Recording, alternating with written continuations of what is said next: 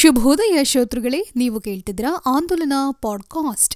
ಇಂದಿನ ಮುಖ್ಯಾಂಶಗಳು: ಮೈಸೂರಿನಲ್ಲಿ ಆನ್ಲೈನ್ ಆಸ್ತಿ ತೆರಿಗೆ ಪಾವತಿಯನ್ನು ಇನ್ನಷ್ಟು ಪರಿಣಾಮಕಾರಿಯಾಗಿ ಜಾರಿಗೊಳಿಸಲು ಹೊಸ ಪ್ರಯತ್ನ ಮಾಡಿರುವ ಮೈಸೂರು ಮಹಾನಗರ ಪಾಲಿಕೆಯು ಇನ್ನು ಮುಂದೆ ಪ್ರತಿ ಆಸ್ತಿಗೂ ಕ್ಯೂಆರ್ ಕೋಡ್ ತಯಾರಿಸಿ ಅದರ ಮೂಲಕ ಮಾಲೀಕರಿಗೆ ಆಸ್ತಿ ಹಾಗೂ ತೆರಿಗೆ ವಿವರ ಸಿಗುವಂತೆ ಮಾಡಲು ಚಿಂತನೆ ನಡೆಸಿದೆ. ಮೈಸೂರಿನ ಸುತ್ತೂರು ಶ್ರೀ ಕ್ಷೇತ್ರದಲ್ಲಿ ಪುಷ್ಯ ಬಹುಳ ದ್ವಾದಶಿಯಿಂದ ಮಾಘ ಶುದ್ಧ ತದಿಗೆ ಅಂದರೆ ಎರಡು ಸಾವಿರದ ಇಪ್ಪತ್ತೊಂದು ಫೆಬ್ರವರಿ ಎಂಟರಿಂದ ಹದಿಮೂರರವರೆಗೆ ನೆರವೇರಬೇಕಿದ್ದ ಶ್ರೀ ಶಿವರಾತ್ರೀಶ್ವರ ಶಿವಯೋಗಿಗಳವರ ಜಾತ್ರಾ ಮಹೋತ್ಸವವನ್ನು ಕೋವಿಡ್ ನೈನ್ಟೀನ್ ಕಾರಣದಿಂದ ಈ ವರ್ಷ ರದ್ದು ಮಾಡಲಾಗಿದೆ. ಎಲ್ಲ ಪೂಜೆಗಳನ್ನು ಸಂಪ್ರದಾಯಗಳಿಗೆ ಅನುಗುಣವಾಗಿ ಸಾಂಕೇತಿಕವಾಗಿ ನೆರವೇರಿಸಲಾಗುವುದು. ಮೈಸೂರು ನಗರಕ್ಕೆ ಹೊಂದಿಕೊಂಡಂತಿರುವ ಸಿದ್ದಲಿಂಗಪುರ ಗ್ರಾಮದ ಸುಬ್ರಹ್ಮಣ್ಯೇಶ್ವರ ಸ್ವಾಮಿ ದೇವಸ್ಥಾನದಲ್ಲಿ ಯಾವುದೇ ಜನಜಂಗಳಿ ಇಲ್ಲದೆ ಅತ್ಯಂತ ಸರಳವಾಗಿ ಜಾತ್ರೆ ನೆರವೇರಿತು. ಈ ಬಾರಿ ಕೋವಿಡ್ ನೈನ್ಟೀನ್ ನಿಯಮ ಪಾಲನೆ ಹಿನ್ನೆಲೆಯಲ್ಲಿ ಸಾರ್ವಜನಿಕರಿಗೆ ದೇವಾಲಯ ಪ್ರವೇಶ ನಿಷೇಧಿಸಲಾಗಿತ್ತು. ಜನರನ್ನು ನಿಯಂತ್ರಿಸುವ ನಿಟ್ಟಿನಲ್ಲಿ ಸಿದ್ದಲಿಂಗಪುರ, ಹಳೆಯ ಕೆಸರೆ, ನಾಗನಹಳ್ಳಿ, ಕಳಸ್ತವಾಡಿ, ಕಾಮನಕೆರೆ ಹುಂಡಿ ಗ್ರಾಮಗಳಿಂದ ಬರುತ್ತಿದ್ದ ಭಕ್ತರನ್ನು ಅಲ್ಲಿಯೇ ಪೊಲೀಸರು ತಡೆದು ನಿಲ್ಲಿಸಿದರು. ಕೆಲವರು ದೇವರ ದರ್ಶನಕ್ಕೆ ಅವಕಾಶ ಮಾಡಿಕೊಡುವಂತೆ ದುಂಬಾಲು ಬಿದ್ದದ್ದು ಕಂಡುಬಂದಿತು. ಸರಗೂರು ತಾಲೂಕಿನ ಸಾಗರೆ, ಕಂದೇಗಾಲ, ಹೆಗ್ಗನೂರು, ತೆಲಗುಮಸಹಳ್ಳಿ, ಕಾಟವಾಳು, ನೆಮ್ಮನಹಳ್ಳಿ, ನಡಾಡಿ ಸೇರಿದಂತೆ ಹಲವು ಗ್ರಾಮಗಳಿಗೆ ಸಾರಿಗೆ ಬಸ್ ಇಲ್ಲದೆ ಪ್ರಯಾಣಿಕರು, ಶಾಲೆ ಕಾಲೇಜು ವಿದ್ಯಾರ್ಥಿಗಳಿಗೆ ಬಹಳ ತೊಂದರೆಯಾಗಿದೆ. ಈ ಮಾರ್ಗದಲ್ಲಿ ಕಳೆದ ಏಳು ತಿಂಗಳಿಂದ ಸಾರಿಗೆ ಅಧಿಕಾರಿಗಳು ಬಸ್ ಓಡಿಸದೇ ಇರುವುದರಿಂದ ಪ್ರಯಾಣಿಕರಿಗೆ ತಾಲೂಕು ಕೇಂದ್ರಗಳಾದ ಎಚ್ಡಿಕೋಟೆ, ಸರಗೂರಿಗೆ ಕೆಲಸ ಕಾರ್ಯಗಳಿಗೆ ಹೋಗಿ ಬರಲು ಬಹಳ ಸಮಸ್ಯೆಯಾಗಿದೆ. ಆದ್ದರಿಂದ ಶಾಸಕರು ಮತ್ತು ವಿಭಾಗೀಯ ಸಾರಿಗೆ ನಿಯಂತ್ರಣ ಅಧಿಕಾರಿಗಳು ಗಮನ ಹರಿಸಿ ಈ ಮಾರ್ಗದಲ್ಲಿ ಹೆಚ್ಚಿನ ಸಾರಿಗೆ ಬಸ್ ಸೌಲಭ್ಯ ಕಲ್ಪಿಸಿಕೊಡುವಂತೆ ಪ್ರಯಾಣಿಕರು ಒತ್ತಾಯಿಸಿದ್ದಾರೆ. ಗ್ರಾಮ ಪಂಚಾಯಿತಿ ಪಿಡಿಒ ಡಾ ಶೋಭಾರಾಣಿಯವರ ಪರಿಶ್ರಮದಿಂದ ಮೊದಲ ಬಾರಿಗೆ ಮೈಸೂರು ತಾಲೂಕು ನಾಗಾವಾಲಾ ಗ್ರಾಮ ಪಂಚಾಯಿತಿ ವ್ಯಾಪ್ತಿಯಲ್ಲಿ ಬರುವಂತಹ ಐದು ಸರ್ಕಾರಿ ಶಾಲೆಗಳಲ್ಲಿ ಡೋಲ್ಪಿಯೋ ಉಪಕರಣದ ಮೂಲಕ ಕಲಿಕೆಯನ್ನ ಆರಂಭಿಸಲಾಗುತ್ತಿದೆ. ಡೋಲ್ಪಿಯೋ ಮಕ್ಕಳ ಸ್ನೇಹಿ ಎಲೆಕ್ಟ್ರಾನಿಕ್ ಉಪಕರಣವಾಗಿದೆ. ಡೋಲ್ಪಿಯೋ ಉಪಕರಣವನ್ನು ಪುಸ್ತಕದ ಒಂದು ಅಕ್ಷರ ಅಥವಾ ಚಿತ್ರದ ಮೇಲೆ ಇಟ್ಟರೆ ಅದರ ಬಗ್ಗೆ ವಿವರಣೆಯನ್ನ ನೀಡುತ್ತದೆ. ಒಂದು ಅಕ್ಷರಕ್ಕೆ ಸಂಬಂಧಪಟ್ಟ ಪೂರಕವಾದ ಅಕ್ಷರಗಳು, ಪದ, ಅರ್ಥ ಈ ಎಲ್ಲದರ ವಿವರಣೆಯನ್ನು ನೀಡುತ್ತದೆ. ಗಾಂಧೀಜಿಯವರ ಚಿತ್ರದ ಮೇಲೆ ಇಟ್ಟರೆ ಮಕ್ಕಳಿಗೆ ಬೇಕಾಗುವಷ್ಟು ಗಾಂಧಿ ಬಗೆಗಿನ ಮಾಹಿತಿ ನೀಡುತ್ತದೆ.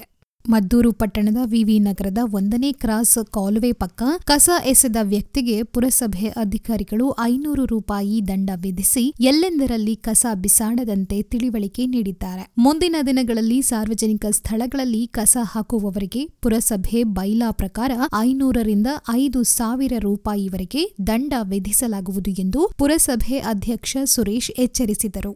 ಮಲೆ ಮಹದೇಶ್ವರ ವನ್ಯಧಾಮ ವ್ಯಾಪ್ತಿಯ ಕಾಡಂಚಿನ ಪ್ರದೇಶಗಳಲ್ಲಿ ಸಿಡಿಮದ್ದು ಹುದುಗಿಸಿಟ್ಟಿದ್ದ ಆಹಾರವನ್ನು ಸೇವಿಸಿದ ಎರಡು ಎಮ್ಮೆ ಹಾಗೂ ಹಸು ಮೃತಪಟ್ಟಿರುವ ಪ್ರಕರಣಗಳು ತಡವಾಗಿ ಬೆಳಕಿಗೆ ಬಂದಿವೆ. ಎಮ್ಮೆ ಬೇಟೆಗಾರರು ಇಟ್ಟಿದ್ದ ಆಹಾರದೊಳಗೆ ಇಟ್ಟಿದ್ದಂತಹ ಕಚ್ಚಾ ಬಾಂಬ್ ತಿಂದು ಸಾವನ್ನಪ್ಪಿವೆ. ಆಹಾರ ಎಂದುಕೊಂಡು ಅದಕ್ಕೆ ಬಾಯಿ ಹಾಕಿದಾಗ ಸ್ಫೋಟಗೊಂಡಿದೆ. ಎಮ್ಮೆ ಹಾಗೂ ಹಸು ಬಾಯಿ ಸಂಪೂರ್ಣವಾಗಿ ಛಿದ್ರವಾಗಿದೆ.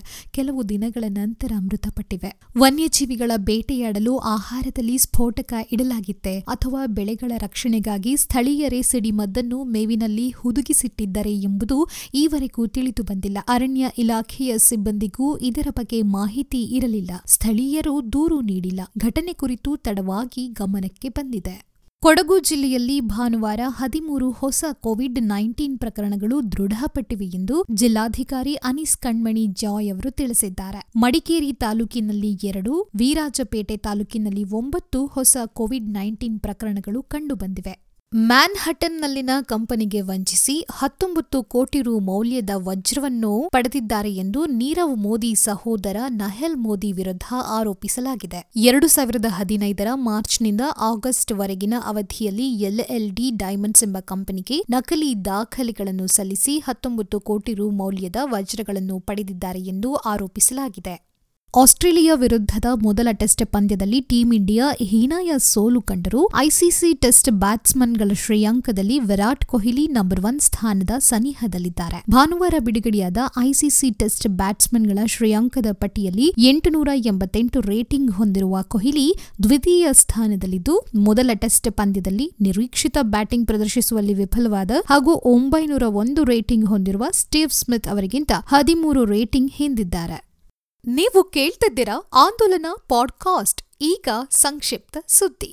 ಮೈಸೂರಿನಲ್ಲಿ ಆನ್ಲೈನ್ ಆಸ್ತಿ ತೆರಿಗೆ ಪಾವತಿಯನ್ನು ಇನ್ನಷ್ಟು ಪರಿಣಾಮಕಾರಿಯಾಗಿ ಜಾರಿಗೊಳಿಸುವ ಹೊಸ ಪ್ರಯತ್ನ ಮಾಡಿರುವ ಮೈಸೂರು ಮಹಾನಗರ ಪಾಲಿಕೆಯು ಇನ್ನು ಮುಂದೆ ಪ್ರತಿ ಆಸ್ತಿಗೂ ಕ್ಯೂಆರ್ ಕೋಡ್ ತಯಾರಿಸಿ ಅದರ ಮೂಲಕ ಮಾಲೀಕರಿಗೆ ಆಸ್ತಿ ಹಾಗೂ ತೆರಿಗೆ ವಿವರ ಸಿಗುವಂತೆ ಮಾಡಲು ಚಿಂತನೆ ನಡೆಸಿದೆ. ಇಂತಹ ಪ್ರಯತ್ನ ದೇಶದಲ್ಲೇ ಮೊದಲ ಬಾರಿಗೆ ನಡೆಯುತ್ತಿದೆ ಎಂಬುದು ಮೈಸೂರು ಮಹಾನಗರ ಪಾಲಿಕೆಯ ಹೆಗ್ಗಳಿಕೆಯಾಗಿದೆ. ಪಾಲಿಕೆ ಸಾರ್ವಜನಿಕರ ಆಸ್ತಿಯನ್ನು ಸಂಪೂರ್ಣ ಸರ್ವೆ ಮಾಡಿ ಅದರ ವಿಸ್ತೀರ್ಣ, ಅಂತಸ್ತು ಮತ್ತು ಉಪಯೋಗದ ಬಗ್ಗೆ ಪರಿಶೀಲಿಸಿ ಕಟ್ಟಡದ ಮೂರು ಕಡೆಗಳಲ್ಲಿ ಭಾವಚಿತ್ರ ತೆಗೆಯುವುದರ ಜೊತೆಗೆ ಪ್ರತ್ಯೇಕ ಕ್ಯೂಆರ್ ಕೋಡ್ ಸ್ಟಿಕರ್ ಅನ್ನು ಆಸ್ತಿಗಳಿಗೆ ಅಂಟಿಸಲಾಗುತ್ತದೆ. ಈ ರೀತಿ ಪ್ರತಿ ಆಸ್ತಿಗೆ ನೀಡುವ ಕ್ಯೂಆರ್ ಕೋಡ್ನಿಂದ ಆಸ್ತಿ ಮಾಲೀಕರು ಆಸ್ತಿ ತೆರಿಗೆ, ನೀರಿನ ತೆರಿಗೆ, ಉದ್ದಿಮೆ, ರಹದಾರಿ, ಸ್ವಚ್ಛ ಸರ್ವೇಕ್ಷಣೆ ಸೇರಿದಂತೆ ನಗರ ಪಾಲಿಕೆಯ ಇತರೆ ಮಾಹಿತಿಗಳನ್ನು ಪಡೆಯಬಹುದು. ಇದರಿಂದ ಸಾರ್ವಜನಿಕರು ಎಲ್ಲಕ್ಕೂ ನಗರ ಪಾಲಿಕೆ ಕಚೇರಿಗಳಿಗೆ ಎಡತಾಕುವುದು ತಪ್ಪುತ್ತದೆ. ಈ ಕೆಲಸ ನಡೆಯುತ್ತಿರುವ ಕಾರಣ ನಗರ ಪಾಲಿಕೆ ಅಧಿಕಾರಿಗಳು ಮಾಹಿತಿ ಪಡೆಯಲು ಸಾರ್ವಜನಿಕರ ಬಳಿ ಮಾಹಿತಿ ಪಡೆಯಲು ಹೋದಾಗ ಸಾರ್ವಜನಿಕರು ಅಧಿಕಾರಿಗಳಿಗೆ ಸಹಕರಿಸಬೇಕು ಎಂದು ನಗರ ಪಾಲಿಕೆ ಆಯುಕ್ತ ಗುರುದತ್ತ ಹೆಗಡೆ ಪ್ರಕಟಣೆಯಲ್ಲಿ ತಿಳಿಸಿದ್ದಾರೆ. ಪ್ರತಿದಿನದ ಬೆಳವಣಿಗೆಗಳನ್ನು ತಿಳಿಯಲು ಆಂದೋಲನ ದಿನಪತ್ರಿಕೆ ಓದಿ. ಕ್ಷಣ ಕ್ಷಣದ ಮಾಹಿತಿಗೆ ಆಂದೋಲನ ಡಾಟ್ ಇನ್ಗೆ ಭೇಟಿ ನೀಡಿ. ಆಂದೋಲನ ಫೇಸ್ಬುಕ್ ಪುಟವನ್ನು ಮರೆಯದೆ ಲೈಕ್ ಮಾಡಿ. ಧನ್ಯವಾದಗಳು. ಶುಭ ದಿನ.